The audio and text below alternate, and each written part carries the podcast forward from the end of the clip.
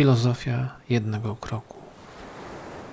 Bez względu na to, ile masz przed sobą do zrobienia, tak naprawdę wszystko sprowadza się do jednego następnego kroku.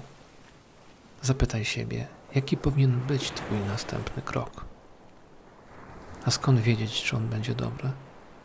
Trzeba zadać sobie kolejne, bardzo proste pytanie: czy to, co chcę zrobić, jest istotne? A co znaczy istotne? Zapytasz z kolei. Istotne jest tylko to, co jest spójne z Twoim kierunkiem życia. Wszystko inne jest nieistotne. Nie rób więc tego. Jakiś czas temu wymyśliłem sobie pewną filozofię postępowania. Praktykuję ją sam na sobie. Dzięki niej udaje mi się zrobić rzeczy o wiele lepiej jakościowo, choć może niekoniecznie ilościowo.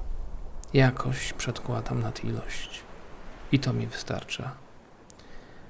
Co ciekawe, jestem także spokojniejszy i bardziej zadowolony z jakości życia niż kiedy próbowałem innych metod, bardziej tradycyjnych. Wielokrotnie pisałem już o tym, że dla mnie życie jest jak żegluga. O tym, że ważny jest kierunek, a nie cele. O tym, żeby trzymać pewnie ster życia, by skupić się jedynie na dobrym nawigowaniu każdego dnia, a nie na celach. Wszelkie sukcesy są jedynie efektem dobrego nawigowania. W tym płynięciu po właściwym kursie nie chodzi o osiąganie czegokolwiek. Nie chodzi nawet o dopłynięcie gdziekolwiek. Chodzi po prostu o dobre życie. Tak to widzę. Teraz jednak dopowiem do tego mały element. Ten element jest całkowicie spójny ze wszystkim, co powiedziałem wcześniej. W wielkim skrócie chodzi o to, aby stawiać mądrze każdy następny pojedynczy krok. To wszystko. Krok to symbol. Oczywiście nie należy popadać w przesadę i brać tego zbyt dosłownie. Chodzi bardziej o małe, jednak zakończone działanie.